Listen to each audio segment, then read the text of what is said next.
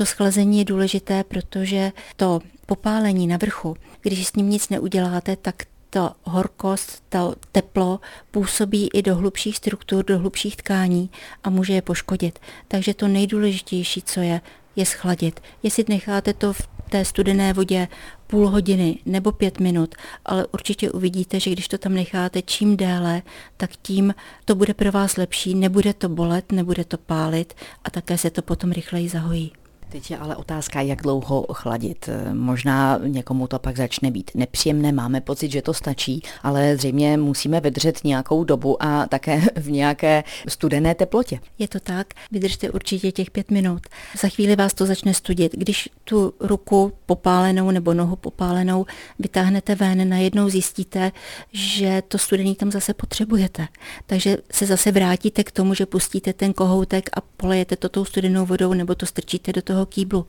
A tady je důležité opravdu to schladit a různé masti, které se říkají, nebo cokoliv, to není takové jako to schlazení, to vám nejvíc pomůže. Co se vlastně při popálení nejprve na kůži objeví? Objeví se tam červený flek, může se tam potom vytvořit i puchýř. Tak ten puchýř v žádném případě neodstřihujte, protože vlastně ten puchýř je přirozený, sterilní kryt té poškozené tkáně a když byste ho odstřihli, tak se vlastně tam objeví veliká raná plocha, která přitahuje k sobě různé infekce. Takže ty puchýře prosím neodstřihovat. Ale pokud se nedej bože stane, že ten puchýř se vám strhne a máte tam tu čerstvou ranou plochu, to chce potom sterilní ošetření a pak je lepší zajít s tím k lékaři, aby se na to podíval a udělal další. Tak, ale někdo říká, že třeba na novou kůži po popáleninách je dobré sádlo.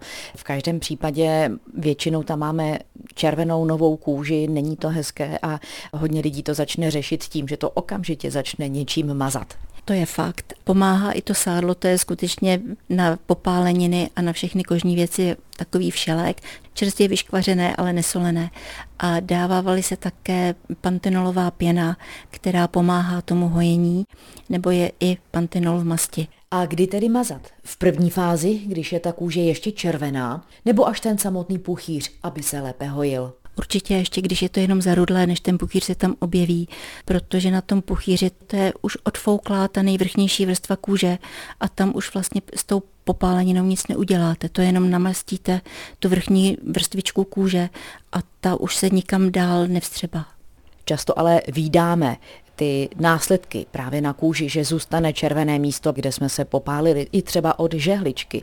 Co je tedy hlavním důvodem, že zůstanou takovéto následky? To je právě to, že v tu chvíli to nebylo rychle schlazeno, že to teplo nebo to horko působilo dál do hlubších tkání, které potom zareagovaly a zjizvily se a zůstává tam potom trvalý následek ta jizva.